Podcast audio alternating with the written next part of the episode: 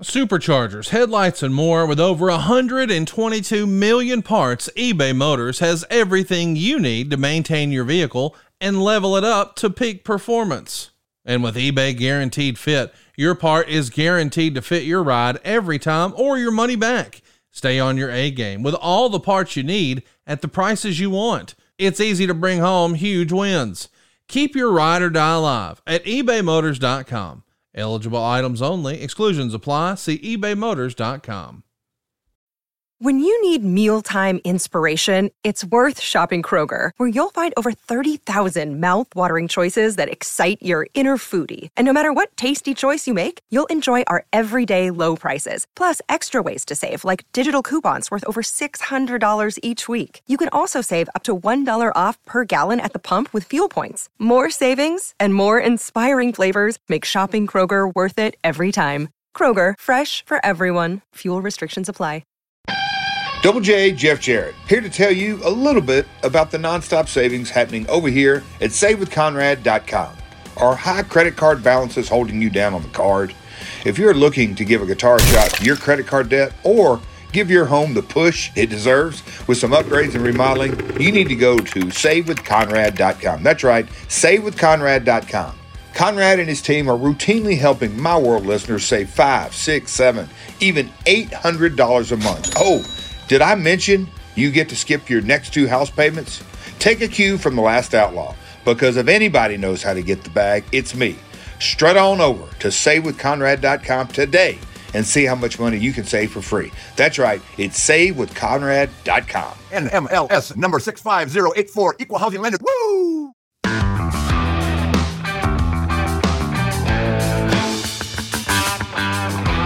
Hey, hey, it's Conrad Thompson, and you're listening to 83 Weeks with Eric Bischoff. Eric, what's going on, man? How are you? I'm, I'm, I'm doing great, Conrad. And, and, as I told you briefly before we uh, hit record, yesterday we recorded this week's 83 Weeks, which dropped at six o'clock this morning, approximately.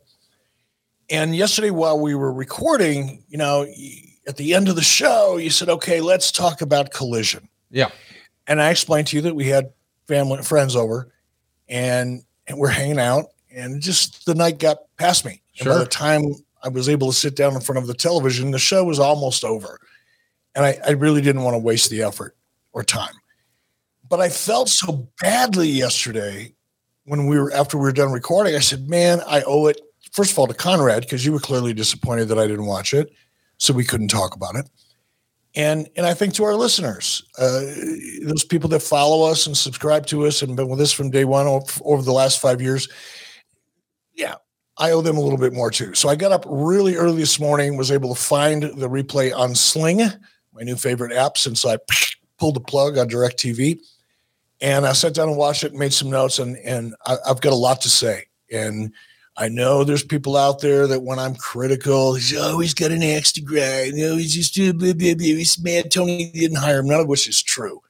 I just give me my honest opinion based on 30 plus years of experience and having accomplished a thing or two while, while I was in the industry. So whether you love these notes and this perspective or whether you hate them, this is non-emotional. This is not a, a dog in the hunt, an axe to grind, jealousy, envy, any of this shit – that I normally read on this cesspool that we call social media when it comes to some people's reaction to what I have to say. So let's let it roll. And if you can, Conrad, I don't know if you have the format or you remember the show well yeah, enough, but no, I've got it. segment. Yeah, we'll absolutely do that. I want to remind everybody too. The reason I was so interested in getting Eric's take is because Eric has actually worked inside of this organization. I mean, he was a Turner employee he's uniquely qualified to comment on these subjects. And as luck would have it, I don't know, uh, six, seven weeks ago, whatever it was, I jokingly said, Hey, you want to bet? And we, of course, were betting about whether or not CM Punk would show up at Double or Nothing or the AEW Collision debut, which, of course, was in Chicago. But at the time, there was speculation. Will it be in Chicago? Will it be at Daily's Place? Is Punk coming back? Is he not? So we did maybe what they used to do in wrestling in yesteryear. We made a hair match. and the bet was if Punk showed up Eric was going to get his head shaved. And if Punk did not show up, well, I would. Now, of course, we know that CM Punk showed. And as a result, I have forfeited my shaving rights for a great cause. CutEric'sHair.com. We are still taking donations. The idea is this we want to make our wrestling chatter and the discourse and tribalism and negativity that exists in the wrestling space and turn it around into a positive thing. So we're donating 100% of the proceeds for this little initiative to St. Jude's Children's Research Hospital. It all happens at cutericshair.com. Now, let me explain. What you'll do is you'll go to cutericshair.com, you'll make a donation to St. Jude's we want you to take a screenshot of your success page showing that you have successfully made a donation. It'll even show the amount there. Then post it to social media using the hashtag cut Eric's hair. And Eric, we threw this out there and said the person who donates the most can come to Huntsville this weekend for our Patreon get together, Top Guy Weekend, we like to call it over at adfreeshows.com. And that person gets to cut your hair. And to my surprise, Eric, we had a very generous donor. I'm not going to share their name, but they're going to donate $10,000 to St. Jude's. They've already done wow. it for the right to shave your head. So I know that there is going to be a bunch of folks on the internet who have their opinion about Eric sharing his opinion about this show. However, we raised $10,000 to cut his head. So uh, it's for a good cause. You can still get in on the action. I think we've uh, we've decided we're going to make it a joint effort. By the way, it all goes to St. Jude's. None of this money comes to Eric. It doesn't come to me. It doesn't come to our Patreon. You're donating directly to St. Jude, so it's a great tax write-off. We're helping some great folks out, some families who really need our help, and some wonderful children. And of course, we're having some fun at Eric's goofy appearance that will reemerge. I mean, Eric, you've done this in WCW, you've done this in WWE, you've done this in Impact. And now, not just a wrestling storyline, not just a character, a fan can shave your head. So I think, Eric, you're, you're such a giving, kind soul.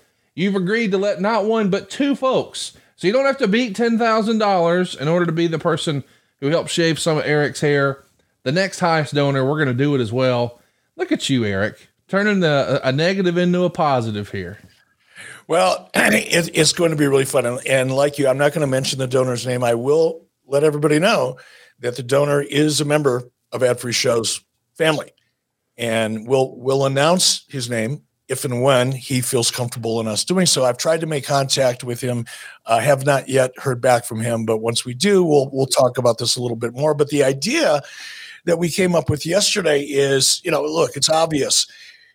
It's going to be real hard for somebody to come up and beat a ten thousand yes. dollar donation. But I might add the reason this individual, and this is why I'm so anxious to tell his story, yes yes, is an ad free shows member, but there's a very, very, very special reason. The most, the most special reason why this individual uh, was so generous. And and when we get permission, we'll we'll discuss that. But I, we were talking about this yesterday, and we said, hey, what if the best conversations always start out with, yes, hey, what if, yes, and in that, hey, what if, you know, conversation we had, it's like, what if the winner shaves one half of my head completely? And then at some point, the runner up also gets to come up and shave the other half. I love it. Now, not only do two people get to join the party, and the most important thing, by the way, yes, is that we continue to raise money for St. Jude. Yes. So you may not want to cough up ten thousand and one dollars, but you know what? You can still jump in the pile and there's still a chance you can be the co-cutter, if you will. And uh, I think it's it's a great cause. I couldn't be happier to be able to participate in this. It's really freaking awesome. Yeah, we really, really appreciate uh, you guys turning up and showing out for St. Jude's. You know, off and on, Eric and I have done stuff with St. Jude's for a long, long time. Our mortgage company did a, a big initiative last year. We donated over a million dollars to St. Jude's. Uh, and, and even back when I was in middle school, man, we were raising money for St. Jude's. It's something that my, me and my family really believe in. It probably hits home for a lot of folks. So I just want everybody to understand, yes, we're having some silly wrestling talk today and, and we're going to have some fun and, and, and maybe we'll disagree, but it all is for a great cause. And by the way, even if you don't think you're going to be the high bidder, wouldn't it make you feel good to see a picture of a bald Eric and help some children out? Go make a donation, five bucks, 50 bucks, 100 bucks, whatever. Let's get that hashtag going. It's hashtag cut Eric's hair. And be sure to make that donation at cutericshair.com. That's just a, a domain we bought to forward to St. Jude's. It all goes directly to St. Jude's. Cutericshair.com. So listen, man, let's talk about it. You finally sat down and you watched Collision. Uh, I think I've shared this before on the show. Um, you know, I, I know that I'm going to be criticized a little bit for this, but as a rule of thumb, I don't sit down and watch live wrestling all the way through every week. What I try to do is I try to DVR everything. And while that same day, I will go in uh, near the end of the show and I'll watch the parts of the show I enjoy and I'll fast forward the parts I don't care for. And certainly fast forward as many commercials as I can, just as a lot of you do on our podcast, I'm sure. Uh, but that's the way I consume my wrestling. But Collision felt different. I was excited to see what this was going to look like. It is a new show. It felt more historic than just another Raw, just another SmackDown, just another Dynamite. This is the first one, and you don't get a second chance to make a first impression. I was lucky enough to be at the first Dynamite. Uh, I was not able to be at the first Collision, but I didn't want to miss it live, so I watched it live with commercials, which is something I haven't done in a long, long time, start to finish. And I'm excited to break it down with you. Before we talk about the actual contents of the show, what did you think of the use of the Elton John song? I mean, that, I mean, Tony Khan, if nothing else, I have to give him credit for going out and licensing some music. The only other guy I remember doing that in wrestling was you. The Jimi Hendrix version of Hulk Hogan's theme song was fantastic. And I know that people would criticize it, but I think it adds a lot to the program. And of course, I love DCW, but we all know in hindsight, eh, Paul was probably not licensing all of that stuff. What do you think of, of the use of Elton John there? No, I I absolutely loved it. I mean, that at one point, you know, when, when did that song come out? Sometime in the 70s, right? Uh, mid early 70s, probably. Uh, I love that song. I I used to. Uh, that was my pregame music as I was in my dorm at St. Cloud State University, getting ready to go out and hit the press bar in the red carpet in downtown St. Cloud and get nickel beers all night long with my buddies. So I, I love the music. It has a great energy. Um, it's appropriate, right? Yes. It's almost like the song was written for the show. Um, so I, I, I love the use of it. My only, and this is a note. Now throughout this, I'm going to do this a little differently than you and I normally do usually when you're asking me questions about an episode or a match or whatever, it's a kind of a general opinion, right? And I'm not going to go so deep into the weeds that we're going to be here till next week's collision, but I wanted to kind of break down each one of the segments and I and I give them my version of a rating based on a scale of one to 10 in terms of its effectiveness in the overall scheme of things, not so much on the individual quality of that segment, if that makes sense. Because a show is nothing, a great television show or a bad one is nothing but the sum of a lot of little details. And even if a segment is short doesn't seem to have a whole lot to do with the show, but adds to the overall vibe, the flow, and the energy of the show. I'm going to give it the same one out of 10 rating that I would give a 20 minute main event match. Right. Okay. So, want to make that really clear. And these are still my subjective opinions, but what you're going to hear in, the, on, on this episode is more of a, a production note, story note approach to it. In other words, whenever in the past, Jason Hervey and I were producing show, creating and then producing shows and delivering them to the network. Um, we would submit outlines and formats and things like that, and production notes. We'd submit that to the network, and then they would, they in turn had a room full of people who justified their existence by making little notes and sending that back to us as uh, their response to our presentation and we had to incorporate those notes. So I'm not going to go to that extent because it's just freaking mind numbing sometimes. But I, I do want to break this down as it relates to the overall product and how I felt at the end of it. as opposed to on every little segment. So keep that in mind. It's a little different way of hearing an opinion, but here we go. I wanted what to ask I you about the open. Yeah. Aside from music, uh, fantastic energy.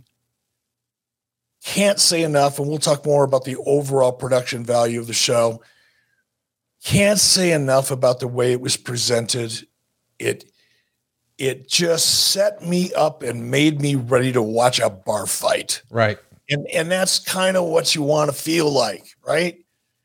You want to feel like you're pulling up to the bar and in a very civilized environment are able to watch people in a socially acceptable manner, questionable on that, but socially acceptable manner, just whip the hell out of each other. That's what you came here for. And that's what that open set you up for. So I, I thought it was great. Now, here's my note. I think in the montage of shots, and all of them were great. There wasn't a bad one in a bunch. It's not a critique, it's an idea.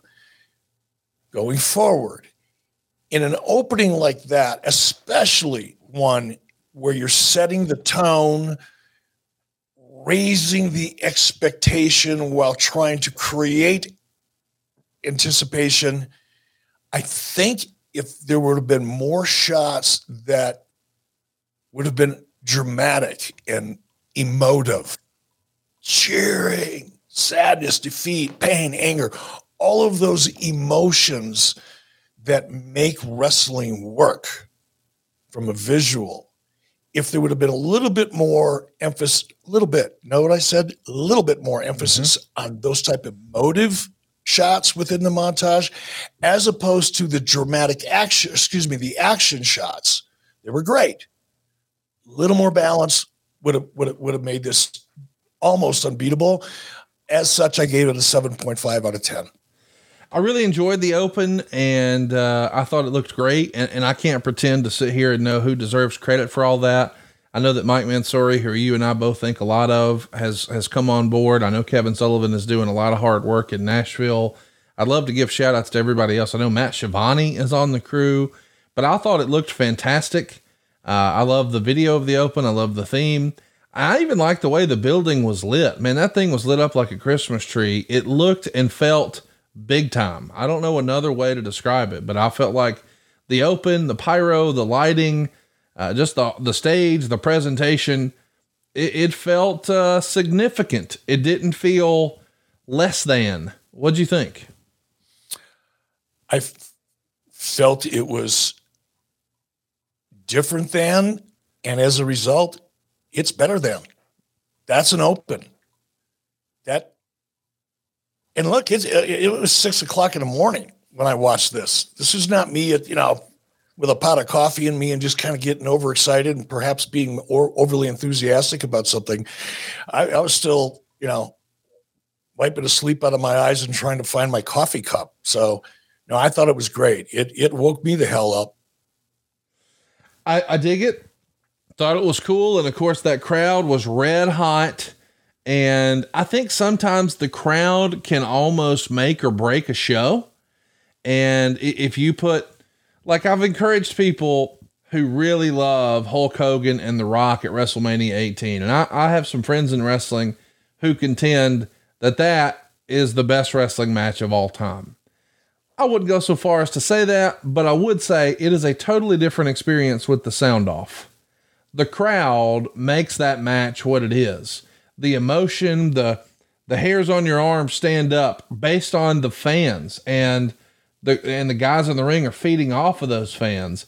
This was a hot crowd and there's been a lot said about AEW in Chicago. I know certainly it's sort of their their home away from home. I guess they're based out of Jacksonville, but that does feel like their hub, Chicago. And there's been a lot of pundits who would say that they've ran it too much, and and and maybe that's the reason this didn't sell out immediately like the the Punk debut did, et cetera, et cetera. Boy, they were ready that night when when all the pyro's over, and you can just see and hear that crowd, Eric. They were ready for this show. They were fired up. They were, and you know that. And again, I, some of this I want to save to the end because it, it, it's more or less a summary and, and kind of a what do they do now? Right. Uh, looking forward, kind of a, a- an opinion. But again, I want to save a lot of that to the end because it'll make more sense. once this is over. But yes, there, there is absolutely no question that that crowd was on fire. They were there because of Punk. Make no question. You know, I've been very critical, and will continue to be when I when I feel it's appropriate of what I've seen out of Punk since he arrived in AEW, and some of the things he said, not so much in the ring, although some of that, but out of the ring. But that's not what we're here to talk about. Um, they were here for Punk. They were ready for a fight. And I mean, in the overall context of the way the show was presented and the theme music and the open and everything else, a lot of anticipation, story, anticipation, reality, surprise, and action. Going into this, there were a lot of those elements that were already in place because some of the things that have happened over the last six months. Let's not pretend that didn't exist. But I think either in spite of that or because of that, everybody showed up waiting for something big to happen and they weren't disappointed. And then, of course, we're wondering what's going to start the show. The fans start chanting CM Punk, CM Punk. That music hits, and man, it's a love fest all over again. CM Punk is back. Uh, he has had all of his head shaved, maybe in solidarity for you. Uh, yeah, I don't think there's a lot of empathy going on in either case. Trust me. I loved his T-shirt. Certainly a Roddy Piper inspired T-shirt from his early WWF run. Except now featuring Larry, his own dog. He's got his wrestling boots tied around his neck there, and a red bag that we all assume is the quote unquote belt bag, because as you may recall, he won the world title. He was never defeated for that championship, and he's been off uh, and on the sidelines with an injury ever since and he comes into the ring and cuts quite a promo. And a lot of people are wondering, hey man, he took the AEW mic flag off. Hey man, he never said the letters AEW in the promo. And then he had lots of uh, insider references, if you will, double entendres, you might even say, some wordsmithing, calling himself One Bill Phil and name dropping the head of Time Warner and talking about the counterfeit bucks and offering a, a tongue in cheek apology. It was a classic CM Punk. What'd you think of this promo, Eric? I loved it. Oh, it was so hard to say. I loved it. It was great. I almost swallowed my tongue. no, I, I absolutely loved it. Um, it had the right balance. Again, you cannot ignore the elephant in the room. We can't pretend the last six months didn't happen. Right. I mean, if you if you aggregated every tweet, post, Reddit comment, YouTube clip, whatever of the scrum and the evisceration of Tony Khan by CM Punk right in front of an audience, you can't pretend that stuff didn't happen, but they've elected to move on from it. So you can't ignore it, but you don't want to lean into it too much either. Right? There's a balance there. And I think this promo achieved nothing's perfect in life, but a perfect balance of acknowledging, not pretending it didn't happen, hoping everybody forgets because they won't. And because they know you're trying to make them forget by not acknowledging it, what are they going to do? They're going to talk about it even more. But when you address it in a in a way, particularly in this case, that was done so well, executed so properly, production wise, on Punk's part and everything else, the audience will move on to and they'll reinvest their curiosity or their opinion of what happened six months ago into what's going on now. And I think this this promo achieved from a from a, a narrative perspective a absolutely flawless, almost 100% perfect balance in that. Now, I have notes. Could have been a little bit shorter. Yeah. 30 seconds to a minute. Not not a lot. And and again, this is such, this is 2020 hindsight, chicken shit nitpicking. But if you want to look at something and go, wow, I want to do even better next time, how would I do that? This is just a thought.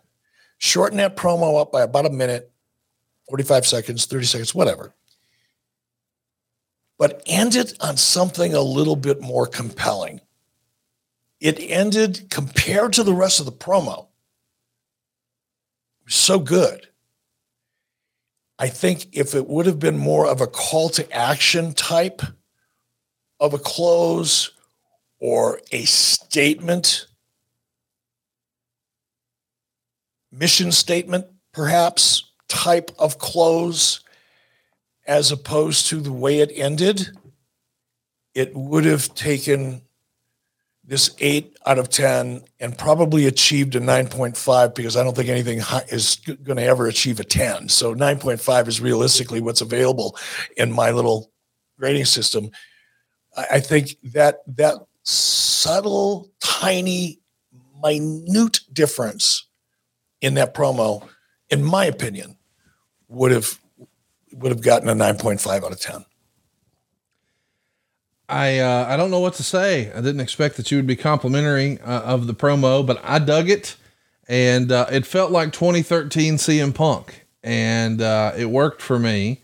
And then, of course, we're right into some action. They're going to have the TNT Championship on the line. Wardlow defending against Luchasaurus. Of course, Luchasaurus has um, Christian in his corner. What'd you think here? The two behemoths to open the show. Would you have went with the big guys to start? What'd you think? Um, let me back up just a little bit because I want to. I do want to take this segment by segment, sure. or piece by piece. The Luchasaurus Wardlow promo, uh, it was decent. There was nothing wrong with it, but nothing. It didn't like make me go, "Holy crap! I can't wait to watch this." All right, it was just there. It served its purpose. It let me know what was coming up. So it, it six out of ten uh, on that. It, it was functional. All right. Now the match I think it was the great use of Christian Cage. And again, if the totality of a television finished product is the sum of tiny little details, right off the bat, Christian Cage whispering in Luchasaurus's ear. It wasn't overt. It and, and, it was shot perfectly. It wasn't meant to be like hit you over the head with it. It was just almost like an ENG or a electronic news gathering type of shot. It was a you know handheld shot. Oh, look what's going on over here. Okay, back to the action.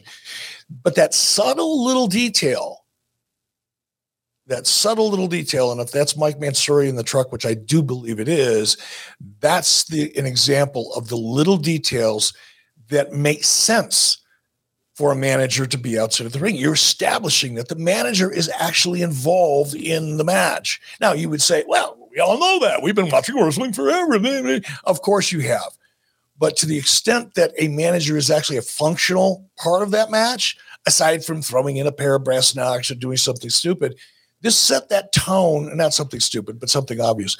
This set that relationship and Cage's significance, reason for being establish it in the very beginning as opposed to waiting till the very end. I like that. That's storytelling.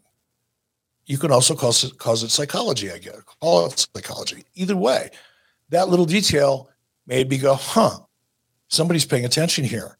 Somebody's paying attention to the little details. And that, now consciously, as a guy who watches professional wrestling, not for the enjoyment or the entertainment of the product overall, but for how it's being produced and the business side of the wrestling business and that type of thing. That's what gets me excited.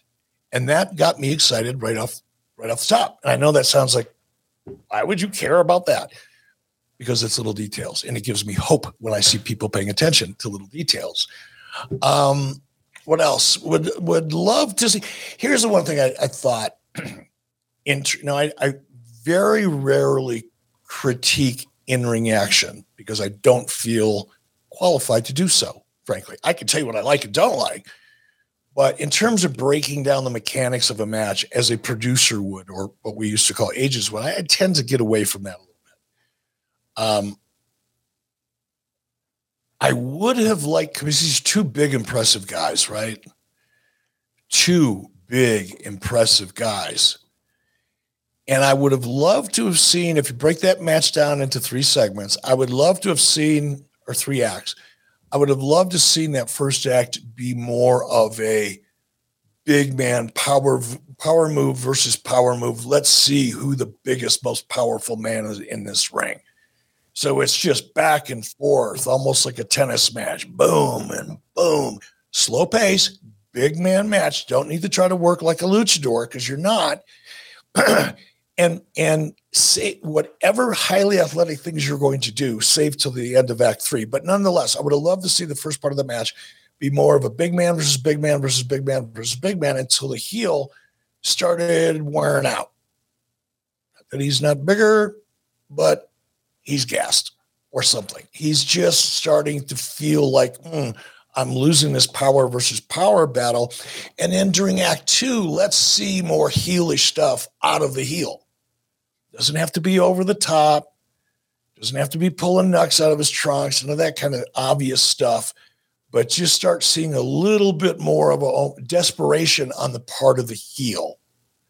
Then in Act Three, of course, the heel's you know he's getting the upper hand, getting the upper hand. Now give me the comeback out of out of uh, Wardlow. Let me see something really surprising out of Wardlow because for the for the duration of the match, we've seen big man, power man. Oh, wow, who's stronger, who's tougher, who's better, and oh my gosh, now now Wardlow's he's he's in a losing end of this, not because he's not bigger or stronger, but he's on a losing end of this, and then he makes his comeback and pulls something out of out of his hat that is uncharacteristic given his size and strength. Had I seen a little bit more of that, as opposed to the way the match was laid out, I, I would have been shocked at the quality of the match. Um, again, I'm going to talk much more about this at the end. Color and play by play was off the charts good.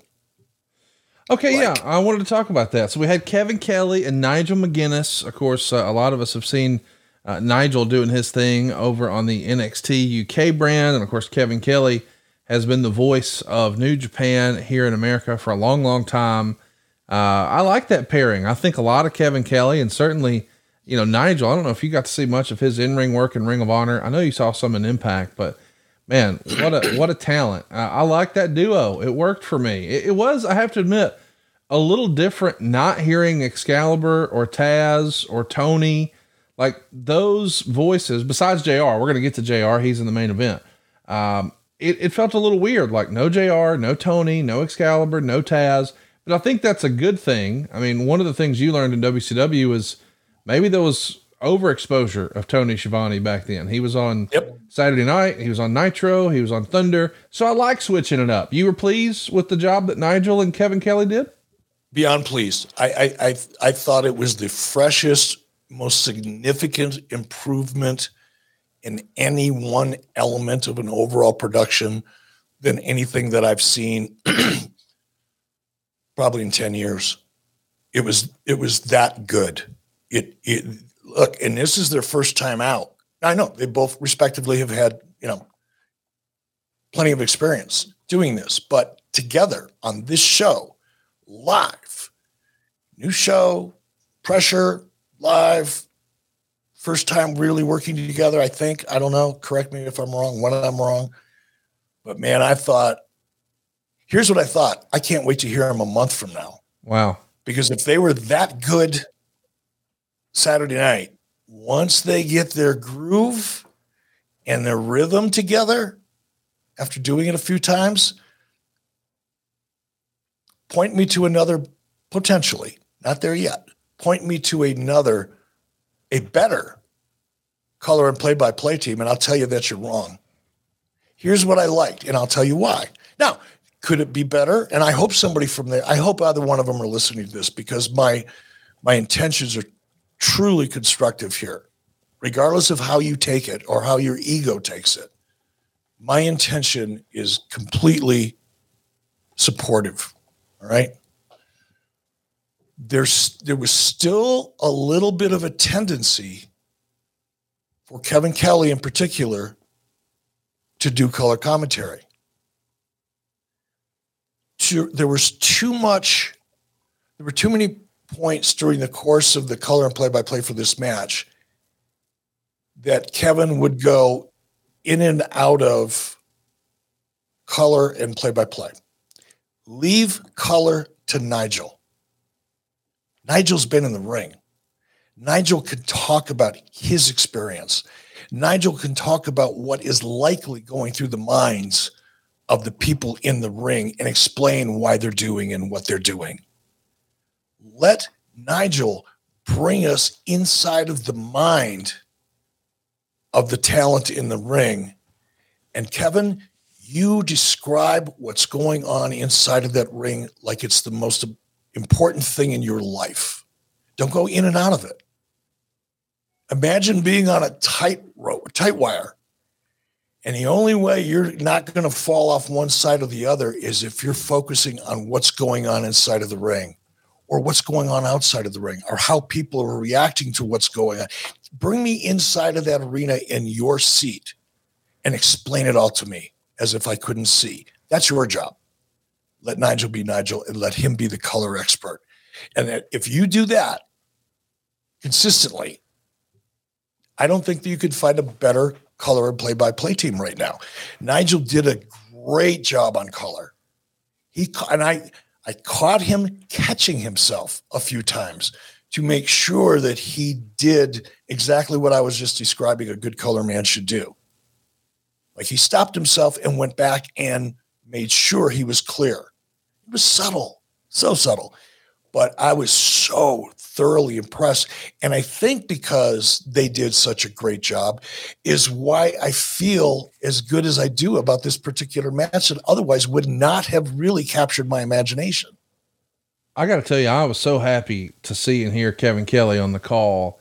Like that dude has been overdue a big break for a long, long time. He's been criminally underrated. I'm so glad to see him on a national platform. And I was so glad to see Andrade El Idolo back in action. He's going to be the oh my gosh, how impressive! Let's not. Okay, sorry, I'm just reading my notes here, and, and I knew we'd have follow up, but how impressive is he? Yeah, man. He, I think. I was, mean, this was. I was. Sh- I've seen him before in action. You know, it's not like I wasn't aware of him, but damn, he looked awesome. So did awesome. Buddy Matthews. These guys went out and I think they stole the show. No disrespect to anything else on the show. I thoroughly enjoyed this match. I was really impressed uh, with Buddy Matthews. The first time I saw him in person, I think was the Royal Rumble uh, back in San Diego. Man, I couldn't poke holes in his stuff. And I thought, man, this guy's going to be a big star. And of course, that didn't really happen the way I would have hoped it would have on the WWE side of things. I like him as a part of House of Black. I think it's an interesting look. I think it looks and feels different than. And just as a wrestler, I think if you just threw a kid a, a, blank sheet of paper and a couple of crayons and said, draw me a couple of wrestlers, they would draw something that looked like Andrade and Buddy Matthews. And yeah, they, well, let's let, us let us talk more about that. But I want let, we also skipped over the Hobbs and Hobbs and Marshall promo that was a part of the show. Okay. Uh, and then we'll go back to Matthews and Andrade, not to take anything away from that. In fact, I want to talk more about it. Uh, Harb, the Hobbs Marshall promo was eh, it was decent. It was functional. Um, I'd love to see. And it's funny. Some, you know, Alba asked me on Strictly Business, well, what would you do differently? You know, if you were, you know, and it's look, there's no one thing. There's a lot of, as we're talking about here, there's a lot of little details, which is why I want to focus on them here and not skip over them. There, there needs somebody need, and it's, this is not hard, by the way. Fact, other people have done it. So it's just steal their shit. Doesn't matter. Find a more authentic presentation for that narrative.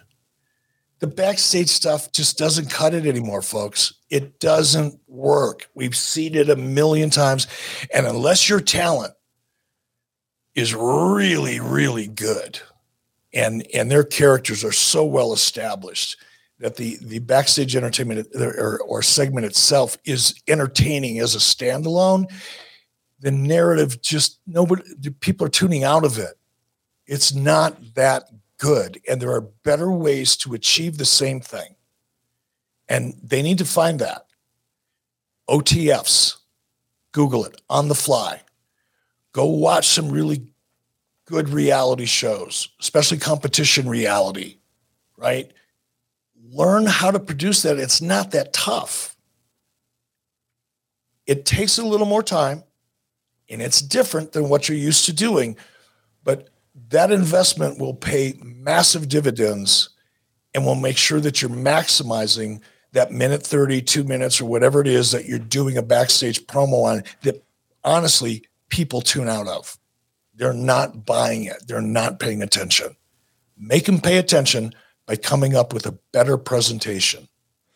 To be clear, when you're saying OTF, you mean like perhaps uh, Hobbs is pulling up in the back and a camera crew approaches him as he gets out of a car. Doesn't even have to be that way. It doesn't have to be that complicated. You can catch, we used to do these in Impact all the time when Jason and I were there.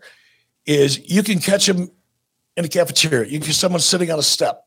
You can catch somebody sitting in a locker room. You can catch, we had to do this when we were confined to a little freaking soundstage and we were looking for ways to make the background look different. Right. So the presentation felt bigger, even though we were stuck in a football size field soundstage is what it felt like.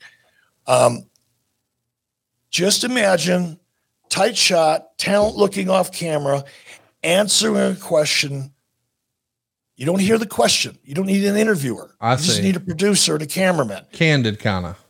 A candid on the fly. You caught them walking by and said, Hey, do you mind if I ask you a question? But the camera's off to the left or off to the right, so the talent's not looking in the camera. I understand. Because that feels phony as fuck. I got you. It's not real and it's not entertaining and no one listens to them. But if you catch that candid, here's what I'm thinking, here's what I'm feeling, but it's in response to a question you never hear. It allows you to tell the story without the phoniness of it all. And it, it works. Do it. Hey, let me ask you about Hobbs. Uh, I know we didn't get to see him in action. You know, we certainly saw him uh, on camera here in that backstage pre, uh, not a pre-tape, but the backstage interview. But there's a lot of folks who watch that program on a regular basis, myself included, who think Hobbs is going to be one of the top guys in AEW sooner rather than later. Like I think the upside on that guy is off the charts, and just to see how he has, I don't know, transformed himself in just the brief time he's been with AEW. I'm on the Hobbs train. Are you? I haven't seen enough yet, so I, I can't. You, you've seen him in action more than I have, so I'm, I'll, I'll withhold any opinion until I've spent a little more time paying attention. You ready to talk about Andrade and Buddy Matthews now? Yeah, let's go back to that. Here's here's, my note. Fucking awesome. Nine point five out of ten. Okay, there you go. There, there's there, here. Okay, but here's my note. The post finish blackout almost took me out of it. Almost took me down to a seven. Because a because we've seen that so many times. But fans get excited when I mean I get excited. I mean I know that you've seen it a bunch and you're talking about it from a television producer standpoint. I can say going back to the ECW arena days, which I realize was 25 and 30 years ago. But when the lights go off, the lights go on, we're conditioned for oh here it comes. And especially with you know this group that Buddy's with, I didn't necessarily think it was going to be a surprise, but I was ready for it. I might like to have seen uh, a different shot as soon as the lights came back on, so the reveal would have been a little more instant. But I like it. I I thought it was cool, and I know we're we're sort of glossing over the match. If you didn't watch this match, go out of your way to watch it. You can't poke holes in their stuff. It's stiff. It's hard hitting. It looks competitive. That elbow that Andrade hit, god damn, what an elbow! And and then the finish. I don't know that you put this together, Eric, but uh, oh, and there was a little thing. I'm glad that Dave Silva, if you're watching over on YouTube, we're showing Buddy's knee. Th- They've been working on the knee for a bit. He tries to do the power bomb. The knee gives out. It adds to the realism. Then here comes that elbow from hell out of nowhere, and uh, the figure eight, Eric. You know, we we heard lots of woos and stuff as he's setting up the figure four. I don't know that anybody would have predicted. Oh, he's going to use his wife's finisher. I mean, she's obviously on the WWE program. Buddy Matthews lady is as well. They were both using their their significant others finishes, but to use that as a finish, I thought was a nice little tip of the cap. And if you're paying attention and you know, you know, I thought it was a fantastic match. I can't imagine a better return for Andrade. Uh, honestly, I didn't notice that detail or the connection. I just can't say enough about this. Now I feel even more strongly about it than I did when I watched it this morning because that's again, what are we talking about here? What do we keep going back to? Little tiny details. And the way this was executed, to your point, Conrad, and it was a great one and great observation, is that if you know, you know, and if you don't, you're not yes put off by it. Yes. Right. And it sounds like I'm saving everything to the end. I better not do that because I'll forget what I want to say. One of the other things that I really loved about this show. It's as if they took somebody's v- advice when they said, shut up and wrestle. Oh, gosh. There's a lot of wrestling on it. You're right. Not only that, but there was not one reference, not one juvenile, unfunny attempt at comedy. There's nothing worse than bad comedy. Right. Other than bad music. There was no attempts to take a shot at anybody. We weren't comparing to anybody. We weren't overstating anything. We weren't changing wrestling history. We just put on a fuck of a show. And that's what I meant when I said shut up and wrestle. Do the best you can with what you've got and let the audience put you over and quit putting yourself over and taking shots at the competition when the out, when the competition is outperforming you 10 to 1 5 to 1 whatever. You get my point. This show was perfect in tone. Yes. Perfect. It stood on its own. I yes. Yes and, and more yes. Anything else you want to mention on uh, andrade and, and buddy matthews Nope. I think we covered it. Buddy, Ma- yeah, I will say. Excited to watch more of Buddy Matthews. Absolutely. I, I, I, got along with, you know, I met him, talked to him quite a bit in WWE, not quite a bit, but on several different occasions, you know, getting to know each other type of thing. Yeah. It's always, and Paul Heyman was a really big Buddy Murphy fan. Is that what he was in WWE? Buddy yeah. Murphy? Yeah. I think um, the announcer even called him Buddy Murphy when he came out. Yeah, and, yeah, yeah. Big deal. Who yeah, gives a fuck? If anybody criticizes that, they need to be smacked in the face. Um, no shit, really. It's not a big that, deal. That's a perfect example of somebody that's never done it. Yeah. You know, I mean, there's not a great announcer in the world that hasn't dropped the ball at some point in time on a live television show. Anyway, Paul Heyman was huge, big supporter, saw big things with Buddy and I, I, worked with Buddy. He was in the ring, and we got him involved in a couple things when I was there at SmackDown. Never really got the opportunity. I see what Paul sees now. Yeah, I didn't see it then, not to the extent that Paul did, but I see it now, and I know why Paul felt as strongly as he did. So I'm anxious to see more. I think Paul was uh, in the Andrade camp as well. I think Paul was booking that show when uh, Andrade got the uh, U.S. championship for the first time you know, and here's the thing. I think this the theme of this show feels like a lot of quote unquote second chances. You know, Punk is back, Andrade is back, and all these guys are hitting home runs so far, uh, hey man, they have value. There's there's more to their career, and there's more substance here than the nonsense narrative that sometimes exists only on social media. And we get to see another return in Miro, uh, are you ready to talk about Miro? Is there something else you'd like to touch on before we get to Miro? Uh, well, we saw the Scorpio Sky package before we oh, yeah. We hadn't seen Scorpio in a while. And man, when they first rolled this program out way back when in 2019, he was so prominently featured in a lot of the packages and stuff. You just assumed he's going to be one of the first breakout stars. He's one of the first tag team champions with AEW. And then, man, it's just been a crowded space. He did have a couple of bad injury bugs and that sidelined him for a bit here and there, but it's been hard to stand out. But we got the Scorpio package. I'm excited to see what he's going to be able to do. What'd you think of that package? Yeah, you you, you touched on it second chances, and I've I've got another perspective on that. Um, we'll save that to the end, but um, yeah, Scorpio has been in the witness protection program basically for a long time, um, which has baffled me because he's an amazing talent with a great look super professional, like a pros pro type. Um, has every element, can cut a promo. He's going to get better. And a good director, somebody that's really working with him and kind of customizing his his delivery, his narrative to his character. But he's already really, really good, borderline great. Um, I love seeing him back. I gave the package an 8.5 out of 10 in terms of its effectiveness and the overall feel of the show. More of these, please. That's my second note. More of these, please. Three exclamation points. That's now we're getting a little bit more of an OTF on the fly feel balanced with the action in the package. I think that tells a much better story than two guys who are adequate on a mic with an announcer who's adequate on the mic doing a backstage promo. This is how you get people over. Awesome. 8.5 on a, uh, on a scale of 1 to 10. Very so effective. We see Tony Nese uh, getting some old school heat, riling up the crowd, talking about being a personal trainer and how fat and out of shape these fans are. And, you know, we're going to get in shape together. And then here comes the return, the Redeemer. Miro is back, comes in, does a lot of his signature moves, gets a pretty easy win. Impressive match, impressive showing for Miro. Of course, you can't do it without a great dance partner in Tony Nese. What do you think here?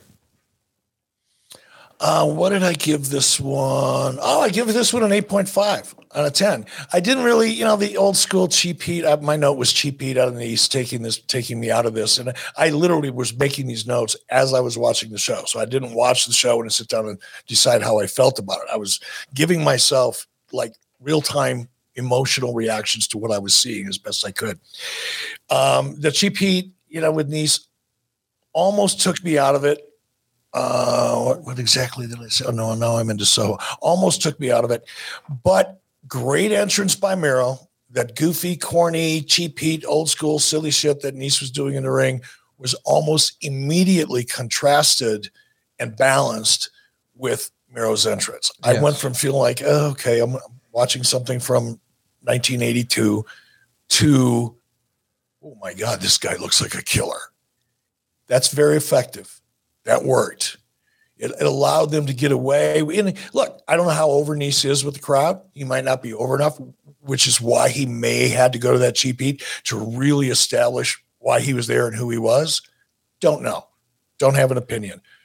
I'd like to but, give you mine if you don't mind. I think, yeah, please do. I, please. I think Tony Nese is well respected by fans, and this is, and I'm not saying this dismissively or negatively, but the more quote unquote work rate fans or watch AEW more so than they do WWE. WWE is we're here for the guy guy and the entertainment.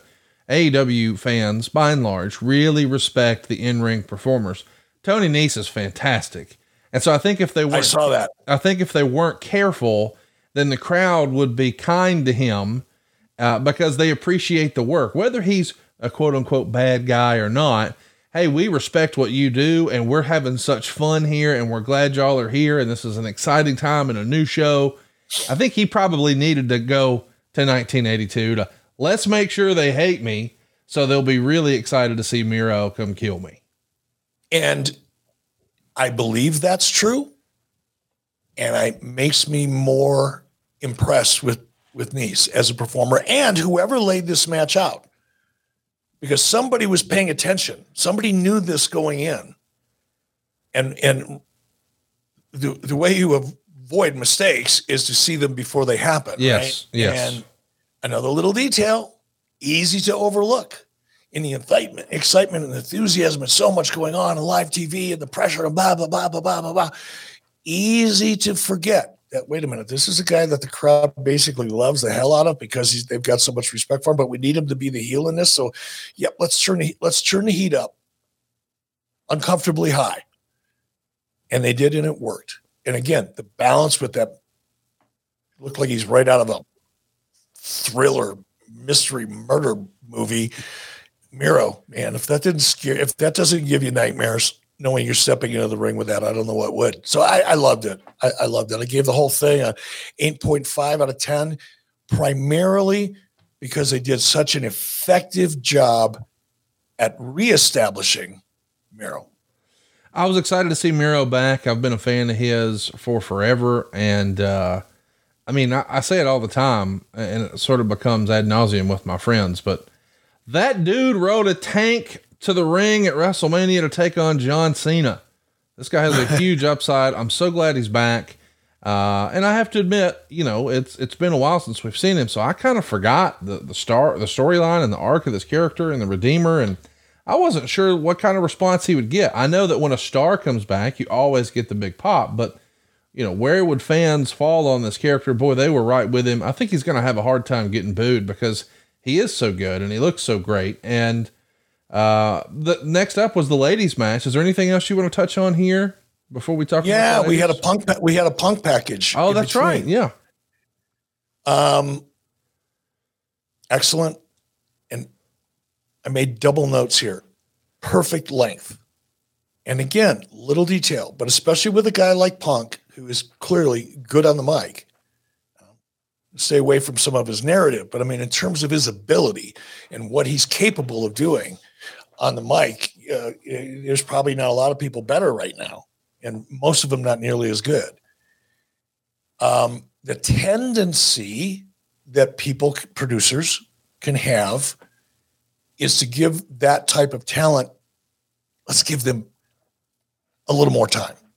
Yeah, we could get this done in a minute, but let's give them a minute and a half.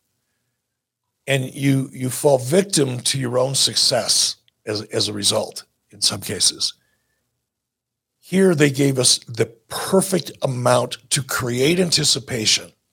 They didn't over deliver. Well, they did in terms of effectiveness, but they didn't give me more than I wanted. It's it's like going to a great restaurant, sitting down, and having a, a, a, gourmet meal by one of the greatest chefs, and they give you just enough to leave you wanting more. Yep. You're not dissatisfied because you didn't get enough, but you're not overly satisfied to the extent that, okay, let's move on. Perfect length. Excellent promo, 9.5 out of uh, out of 10. Um, and let me mention too, Eric, we start the show with CM Punk we sprinkle in this package and then we're going to finish with Punk in the main event. And I know that, you know, Punk has his critics out there, but I don't think it's even worth arguing or debating.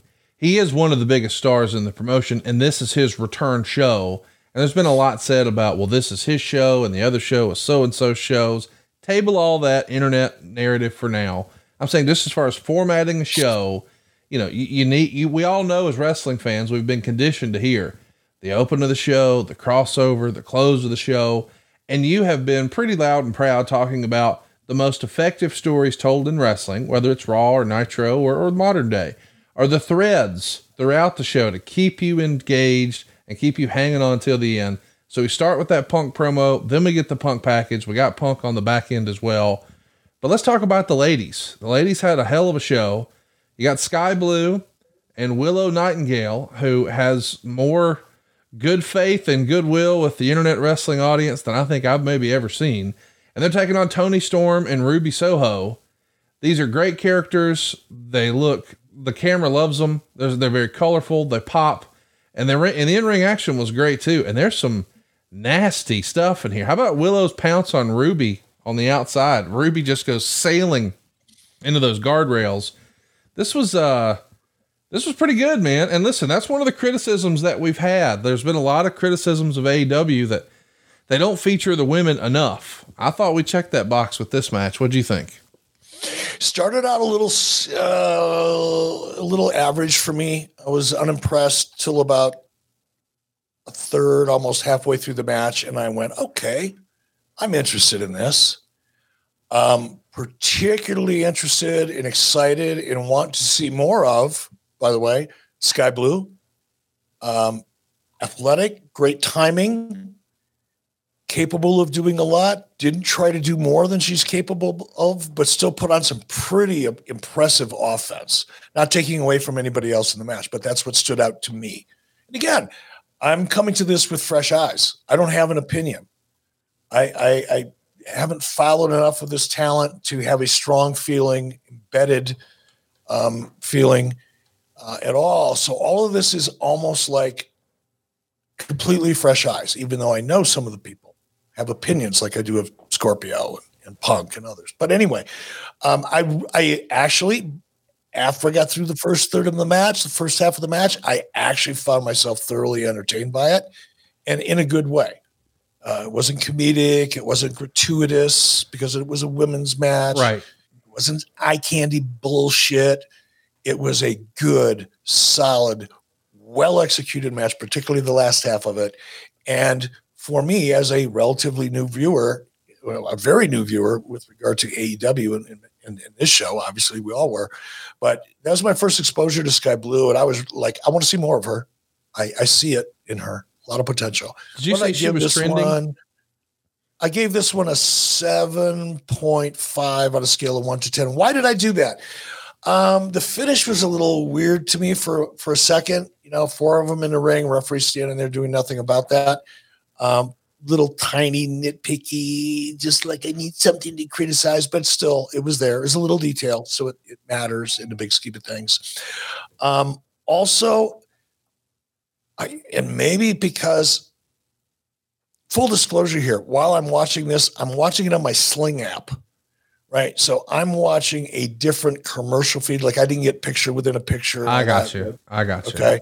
So I may not have been looking exactly at what the people watching at home on television were. That said, did I not see a Saraya graphic in the in the opening entrance of this? I'm yeah, pretty sure I did. I don't recall. If I, if, if I did, why? And, I think I did because there was even, and I didn't want to go back and watch it because I want to hurry up and get through the entire thing and make my notes before we recorded. I will go back and watch it to see if I was just confused or if indeed there was a Saraya graphic during one of the early entrances. And I do believe there was even a, a, a commentary reference to it as well. So I, that kind of made me go, okay, what? But again, ew, tiny little, and I may have, it could have been just my confusion, or I could be right. Either way, she's the leader of that uh, faction, you know, the the outcast. So she, she maybe wasn't there though, right? So that was awkward. Then I was right, and shouldn't have been there. She's not in the ring. She shouldn't be on the on the graphics for the entrance. Little detail. I've I've I've I've, I've screwed up way bigger, way more often than that. So get it but we're talking about what does it take to hit a 9.5 for an entire episode. Anyway, little detail. Overall, 7.5 on a scale of a, 1 to 10. Uh, great potential. Skye Blue loved it. One of the more overacts in AEW is going to come down and uh, do a little in ring segment with Tony Schiavone, the acclaimed. So we see. Uh, not yet. All right. I'm, I'm going to let you drive, Eric. No, but it's just I was looking at things. I was making notes a little differently than you were watching sure, the show. Sure. The uh, Starks package. Oh yeah, yeah, yeah. Uh, really, really good. Now, I gave it an eight point five out, out of one to ten. However, announcing that he's in the Owen Hart Cup Memorial, blah blah blah. Yeah, yeah. I, I, I if if Starks would have t- toned down his I'm doing a wrestling promo delivery and I'm exaggerating it because I'm trying to make a point. Because Starks came in and out of his authentic voice, the way he really talks, what he's talking, even if he's talking about something that's really important. He went in and out of that voice and into his, let me tell you something. When I see, he went into a little bit too much of a, I'm doing a wrestling promo voice and he came in and out of it. Stay in it. Unless you're out in front of a crowd, don't go into your I'm a ruin a wrestling promo voice. You're not talking to the rafters. You're not talking to a room full of people. You're a you're in a singular environment. You're there by yourself. And there's not a large audience out in front of you. Take advantage of that by letting me feel you more than I feel your I'm doing a wrestling promo voice. Again, I'm over exaggerating to make a point, but if you go back and watch it, you'll see what I mean. Again, tiny little fucking details. Nitpicking, if you will, because I gave the damn thing an 8.5 on a scale of 1 to 10. All right. Then there was a Jarrett's package. Oh, yeah. Yeah. Jarrett package. By the way, Eric, this was this was not pre-taped on Friday uh, on Wednesday. This was shot on Saturday to promote the uh, concession stand brawl this coming Wednesday. Uh, and I know you probably didn't keep up with much Memphis wrestling history. He reminded everybody of it, but it was 1979, June 15th, I believe, 1979, that the first ever sort of hardcore match like this happened. It was the Tupelo concession stand brawl, and they're not in Tupelo, they're in Chicago. Uh, but it is going to be a concession stand brawl with him and uh, Mr. Briscoe. So yeah, they had Jeff come in and cut this promo, and here it comes this Wednesday. What did you think of Jeff's promo? Same notes that I gave Starks. In the beginning, a li- little bit too much of the I'm doing a wrestling promo vibe to it. And like Starks, J- Jeff went into the real Jeff, the authentic Jeff. Yes. Authentic voice Jeff same exact note. And I love the content of the narrative. I love what Jeff was having to say. I just wish we would have gotten a little bit more of the authentic Jeff as opposed to the I'm doing a wrestling promo Jeff. Again, love Jeff. He's a good friend, he's a good man. This is not meant to be anything other than how could I possibly make that better if I was producing it? I would tweak this instead of that. That's all that is. Now the acclaimed in the ring with Tony Schiavone. Who's it, Tony Schiavone and and uh, Jim Ross must have been drinking the same Kool Aid because Tony's voice was a little raspy as well. What did you think of uh, the acclaim segment? Of course, Max Caster comes out, does a uh, babyface rap talking about how excited he is to be back here in Chicago, and then encourages all of the uh, fans here to go ahead and wish Daddy Ass a happy Father's Day. This is silly and it's fun, and Tony Schiavone being scissored on live TV is not something I ever thought we would see. Tony did a fantastic, even with a raspy voice. Tony had so much fun doing this segment that I had fun watching him have fun. I was living vicariously through Tony Schiavone in that in that segment. It was look, it, 8.5 on a 1 to 10. Why? Because it just served its purpose. It brought everything up and had a light-hearted moment and allowed the audience to relax before they got into a, a, an intense main event. It absolutely served its purpose. A very valuable piece of business in terms of managing the audience's emotion and taking control of the timing of the emotions for this entire event. Absolutely perfectly executed, well produced. I had a blast watching it and it served its purpose. Is it time to talk about our main event now? God, I thought you'd never get here.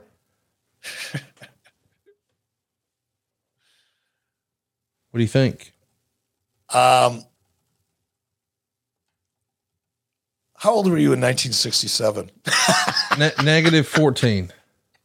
I was going to say, uh, your parents were kids in 1967. I think your parents are younger than I am. So, yeah, they were kids because I was only 12. Yeah, my, my uh, dad was born in 57. Yeah, he's two years younger than, uh, yeah, two years younger than I am. So, back in 1967, your dad probably won't even recall the Monkees. Michael Nesmith, Peter Tork, Davy Jones. Hey, hey, we're the Monkees. Yeah. yeah. And you know one of their fa- one of their biggest songs back in 1967 was what? I'm a believer. I couldn't leave her if I tried. Didn't. Yes. yes. Hey, hey, hey. Then I saw her face. Uh, yeah, the Monkees. I'm a believer. That's how I felt about the main event. That's how I felt about this whole show. This was a, it was a great main event. I, I I understand why they opted to put this in a six man tag or trios or whatever the hell it is. Um, I understand it. Punk's first time back, ring rust. Let's bring let's let's get him established, reestablish who he is, why he's here, what he wants to do going forward. Let's tell that story. They checked that box twice. They did a great job with it. Great job with it.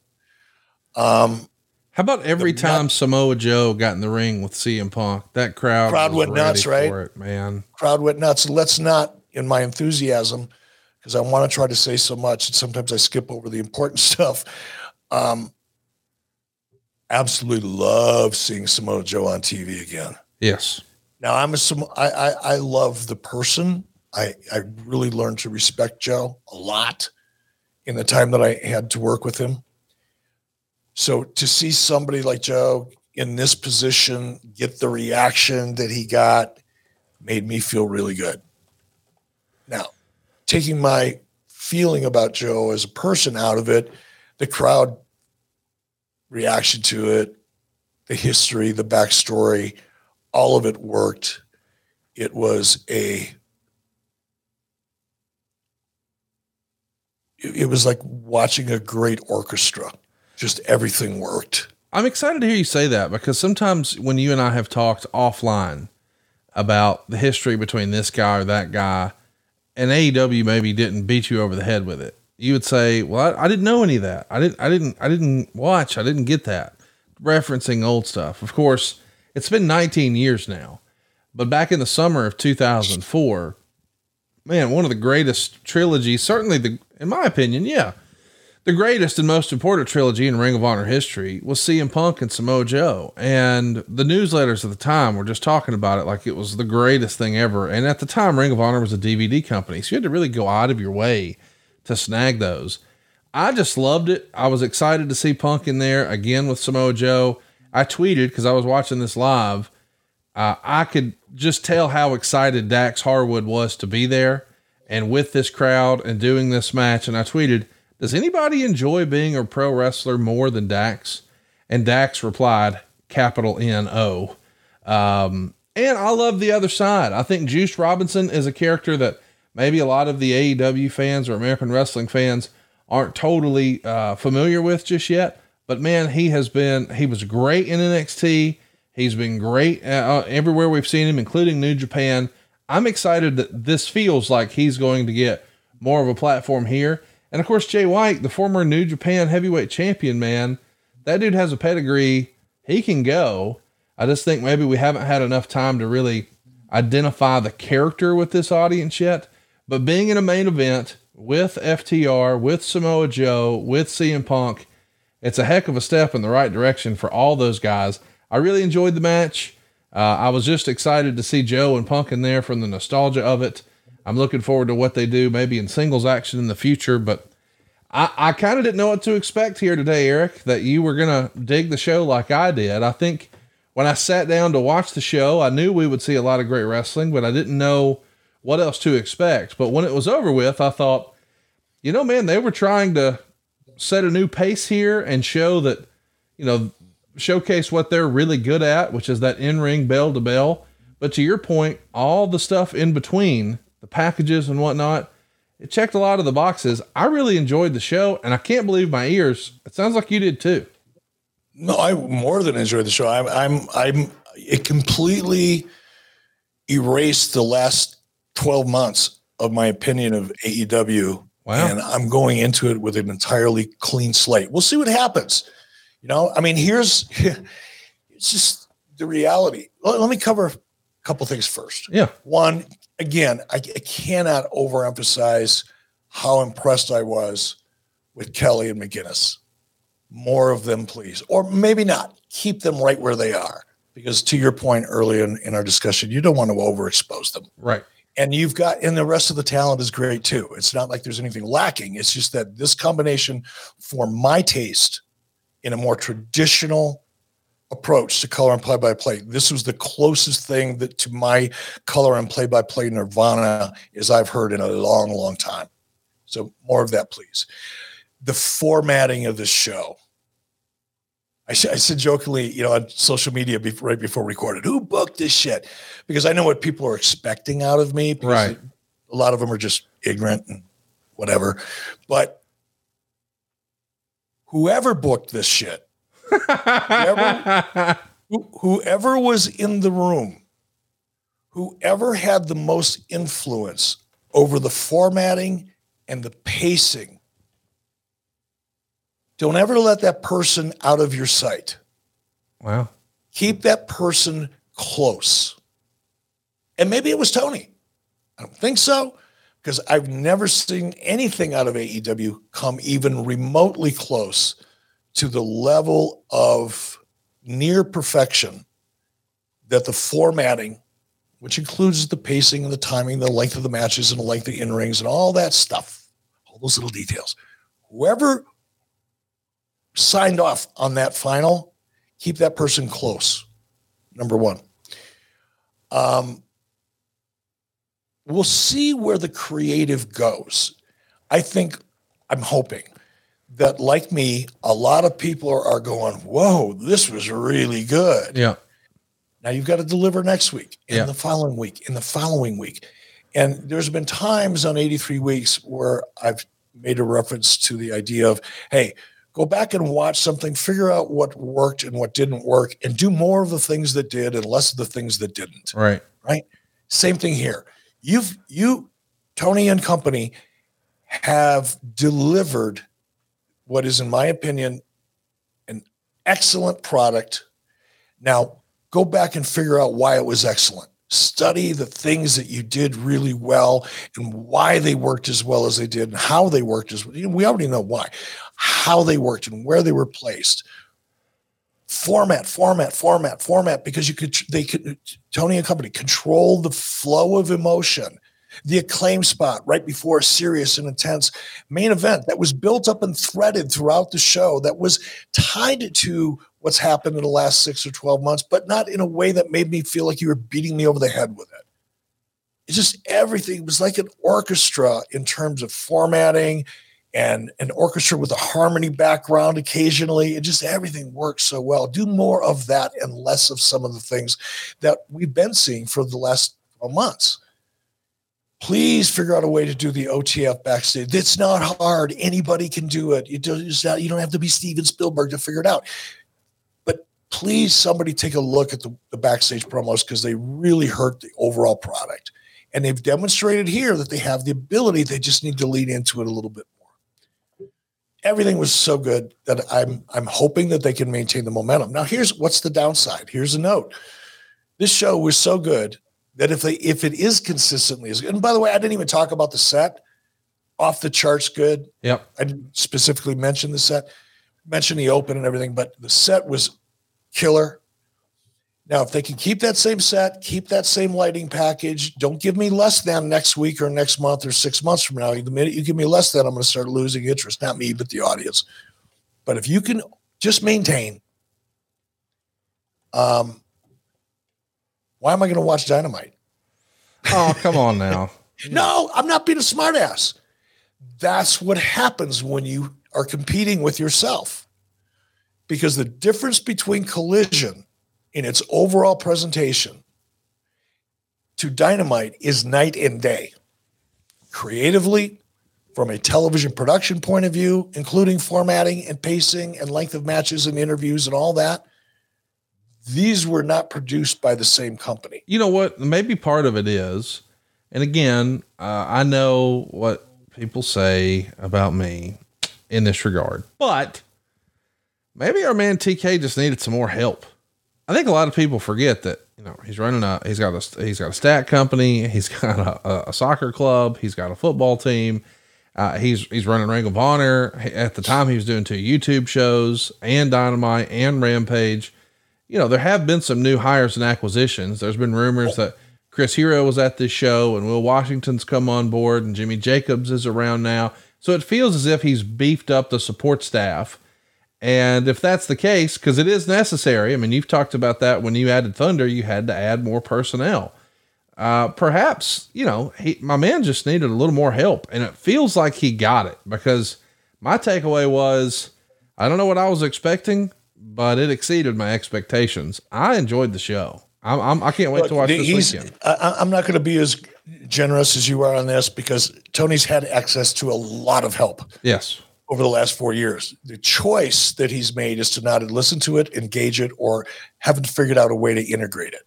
That's that's not poor Tony working overnight because he's the only one capable of doing it. That was a choice Tony has made.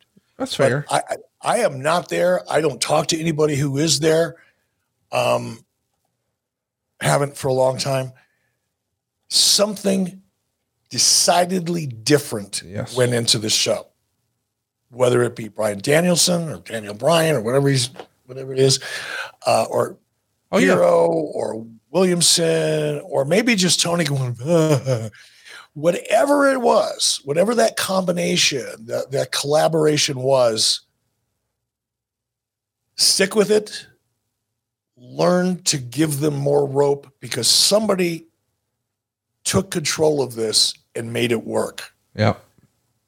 And this was not business as usual, creatively speaking. This was not business as usual, whether Tony admits it or it leaks out or whatever. And it doesn't matter. It doesn't need to. No, Yeah.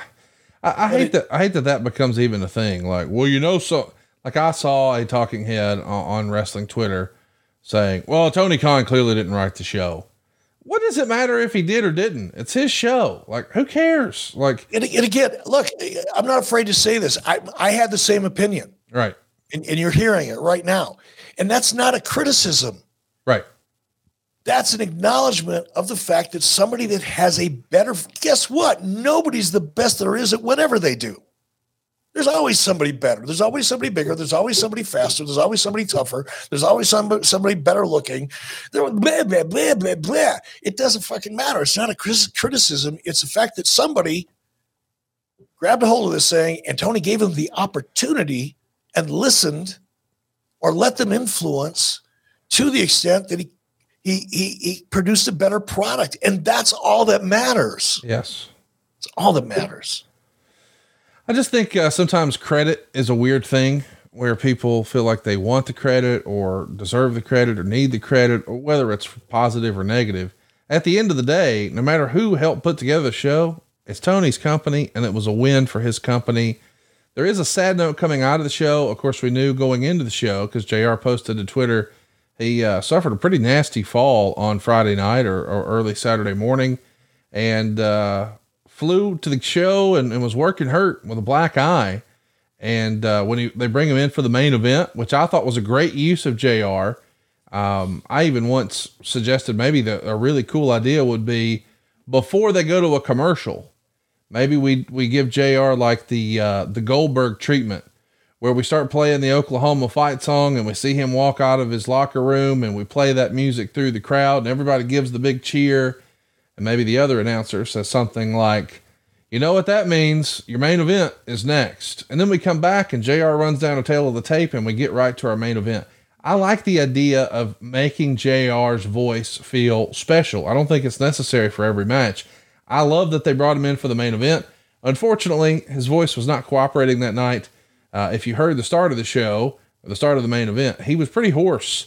Uh, it got better seemingly as the show went on, uh, but I guess he was uh, disappointed in his performance. He took to Twitter after the show at 1026 and wrote, I apologize for the way I sounded tonight. Going to step away to heal. Thanks for your support. Uh, and, and I think that's a good thing. You know, JR has obviously battled cancer in more recent years and certainly a handful of years ago lost his uh, wife, Jan, and, and now he's, uh, well, he suffered a nasty spill, but you know, JR's attitude, load the wagon. Don't worry about the mule. So he, he, he got there, did his gig, but in the end, probably not the worst idea for him to take a couple weeks off and get you feeling better and get back to his old self. And I like the idea though of Jim Ross calling the main event on a Saturday night fight. It gives it that, it adds to that big fight feel. So I hope that when JR is uh, back up to snuff, that's a, that's a thing for him moving forward. The main event. I. I, I felt the same way, brother. I thought, no, I, I was aware, you know, Jim took a header and, you know, busted himself up a little bit. So I, I knew that going in. And obviously this morning I, I was listening to the, you know, the horses voice, but nonetheless, I, I, I didn't care and I didn't notice it because JR in that big time, Yes. in that moment, JR added the drama in the in, in the big fight feel that you talked about. This for the same reason that I used to bring in Michael Buffer. Yes. Michael Buffer was always the ring announcer for the main event of the big championship fights, right? Yes. Um, this Jim Ross is the Hulk Hogan of announcers. And like Hulk Hogan, if you overexpose him and have him out there in every match, you're not getting the maximum value. Well said. Maximum value is to make him feel special because if Jim Ross is special, so is the match that's going on in the main event. That's another way you manage and you can control the emotion and how people feel about something is by the elements that you bring together at a specific time. I agree with you 100%. Use Jim Ross in that Hulk Hogan of announcers vibe. Put him in there on Saturday night, big fight. And by the way, if it's not a big main event, because you can't deliver this level of main event every single week, it's not mathematically possible. They'll let him lay out. Only bring him in for the big ones on Saturday night or on the pay per views. That's how you maximize Jim Ross, not by dragging him out on Friday nights to call things that don't really matter and nobody's watching anyway. Well, I wasn't going to say all that, but I will say there's a precedent set for this. You go back not too many years ago, WrestleMania 33, uh, I think it was down in uh, Orlando, 2017. JR was not on the call for that WrestleMania, but he came in for the main event. So that makes it feel even bigger to me. Like I, I really like that approach and I hope it's one that we use going forward. Like I don't know what the plans are for Wembley, but to me, if you've got this landmark show and you've got the largest AEW crowd of all time in this historic venue, no disrespect to Taz or Tony Schiavone or Excalibur or Kevin Kelly or Nigel McGuinness, but I think just for the sake of history, when you're playing clips of that iconic crowd and these big special moments, you're going to want to hear JR's voice on some of those. I mean, he really is. And, I, and I'll, I'll go so far Conrad, to agree with you that if the decision was made to let's make Jim Ross the Hulk Hogan of announcers, so that when you do use him in that position after you've been doing it for a while and you've established your approach to this yes iconic character, really, um, he'll get an entrance on your big main events. Yeah, whether it's a collision or pay per view. When when Jim Ross comes through that curtain and makes his way down to the announce booth, you're going to get a reaction that will be equal to probably many of the reactions you're going to get when the stars come out to participate in the match. And isn't that what you want? Yes. Isn't that a stamp of approval from your audience? And that stamp of approval is what spreads throughout the television audience. It adds credibility and, and, and viability to what you're doing. And anticipation and as a friend of ours used to say, it means that business is about to pick up. Uh, so listen, man, I love the first episode of Collision. When you told me you wanted to record a bonus episode, I mean, I got to admit, I went and got the boxing gloves. I was ready because I was like, I thought this was a good show. And if Eric Bischoff has the damn audacity to come on here and say that wasn't a good show, maybe he's not to say it's a great show, but he'll have to admit in a loud and clear voice, it was a good show. Then you showed up and said, Hey, it was a good show. I didn't expect this, Eric. This was fun. I didn't say it was a good show. I said it was an excellent show. I'd, I'd, give the overall show if I had to. You know, this is taking all the little pieces. So there's no real mathematical formula. Right, right, right. Bust my balls over that. Average out all my, you know, my ratings. Yeah, but you were wrong. If if if that's all you got to do with your your day, go ahead and do it anyway. I don't give a fuck. But I think the overall show for me was an eight point five out of a scale of one to 10, knowing that 10 isn't available. Right, right, right.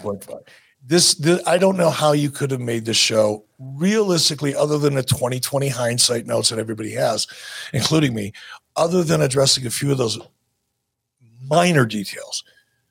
Um, I don't know how it could be better. I really don't. Here's the challenge, as you said. How do you follow it up? How do you make it consistent? And I can't help but wonder do we still have enough TV time? Even though we've doubled our primetime TV, because we got two hours on Wednesday and now two hours on Saturday. Not not discounting Rampage, just saying there's four hours now. There's double the live primetime TV. There's still a lot of talent. Still got to fit a lot of folks in. I could still see how that's going to be uh, a bit of a jigsaw puzzle. But I, I'm excited, man. I'm encouraged for a first effort. I don't think they could have done much better. Me neither. Wow. I loved it. Mark the date and time, boys. I can't believe this is real. Eric Bischoff liked something from AEW. Um, of course, we would like to see you make a donation to St. Jude's Children's Research Hospital. Eric is going to look a little different for our next episode. He's going to be sporting a bald ass Lex Luthor type look. It's cutericshair.com. Go make a donation right now. Uh, we're going to have the top two bidders go ahead and take turns shaving Eric's head off here. Can't believe this is real. Uh, we're going to find a way to uh, document this and celebrate this because it is all for a great cause. It's cutericshair.com. Even if you can't come to Huntsville, even if you don't think you can be the top bidder, it's for a great cause. It's tax deductible. It's helping kids and families who really need our help. Uh, and hey, man, we're taking something that's fun that we enjoy, silly stuff, talking about wrestling, and helping some folks with it. So check it out. Make a donation. Go to cutericshair.com. When you make that donation, snap yourself a uh, a screenshot, if you will, post it to social media, and use that hashtag cut Eric's hair. And sometime this weekend, Eric, we're going to be, uh, I'm sure, even if we say don't take photos, and why would we say that? Uh, it's going to be all over social media. And so will the talk about Forbidden Door this weekend. You'd have to go back and uh, give you a little credit for partnering up a, a Turner television wrestling outfit with New Japan Pro Wrestling. It's happening again this weekend. The Forbidden Door. We see Bryan Danielson versus Okada. We see Tanahashi versus MJF. And we see Will Ospreay versus Kenny Omega. Are you looking forward to this show? Is this just another show for you? What's your expectation with Forbidden Door in Toronto, which I believe is sold out? Well, I think we're going to be watching this together, aren't we? We are Top Guy Weekend at, at our uh, Top Guy Weekend. So I'm looking forward to that. If I wasn't looking forward to that and I wasn't going to be in Huntsville, I don't think it would be on my schedule um, because I'm not invested in any of the storylines thus far. Uh, although with what I saw Saturday night, I'm I'm open minded, certainly very open minded, and looking forward to it. But I I don't know that I'd invest quite yet you know, but I'm definitely looking forward to it at Top Guy Weekend, and and hopefully I'll feel half as good about that pay per view as I did about Collision. We're gonna have some fun this weekend. We wish that you would have been there to join us. Uh, you can be there next year. It's adfreeshows.com. It's Top Guy Weekend. We get together once a year. You can leave your wallet at home. And uh, this will be our third time we've done it. The prior two were in Chicago, piggybacking AEW's All Out. This year, we're doing something a little different. A friend of mine in business once told me that you can be better than, less than, or different than. Eric, you know what we've got planned. I don't want you to spill the beans yet, but this is different than with a capital D. And the more you and I talk about it, the more excited we get about it. I'm not going to say it's going to be a home run this first year. I think everybody's going to have a great time, but I think this will evolve and become quite the extravaganza in years moving forward. Yeah, we we we have the potential of doing something great, and we're going to have fun as hell. It'll be fun as hell doing what we're doing, but it, it's the idea is let's put it this way: it's, it's a big enough idea that there's plenty of room to build upon it, and looking forward to that. It's all happening this weekend, Top Guy Weekend. It's part of adfreeshows.com. Thank you guys for tuning in to a special bonus episode of 83 Weeks Today. We'll be back next week. I'm sure we'll talk about Forbidden Door. I'm sure we'll recap Top Guy Weekend. It might be a little later than normal because we're going to be together this weekend, but we want to be topical, which is why we uh, sat down today and recorded Eric's review, a glowing review of Collision. So go tweet that, mucker father. Thank you for that. and we'll see you next week right here on 83 Weeks with Eric Bischoff.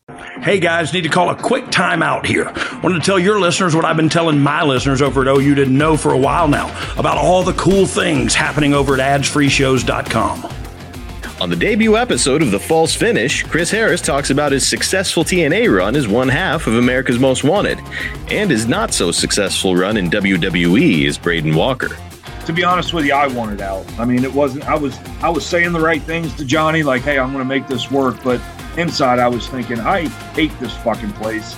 Um, it's broken me down. It's, it's made me not love wrestling anymore. Um, I, I mean, I, I that's kind of when my drinking took a bad turn, and um, yeah, I just I really needed out. Buff Bagwell joined Ad Free Shows members for a live Q and A, talking about his road to recovery and sobriety, and recovery from a broken neck we took an angle between me and Rick Steiner that could have been a unbelievably long angle and they took that and just made it into a one night match down Nitro, which I lost my debut match back with a broken neck. I feel like that, that was a bad call. Who, who booked that shit? That's just a small taste of what we got waiting for you. With four levels to choose from, see for yourself why ads free shows is the best value in wrestling today. Sign up now at adsfreeshows.com. John brings his skewed sense of humor. Jeff brings tips to cut strokes off your next round. Together, it's those weekend golf guys. They'll pay a lot of money to PXG and Titleist and Callaway and on and on and on, right? How many yards do you think you're going to pick up with that extra driver? I think I can get an extra 5 to 10. What if I give you 15 to 20? you pay me more. Jeff Smith right? teaches on the sliding scale. those weekend golf guys, the podcast, part of the Believe Network. Just search B L E A V on YouTube or wherever you listen.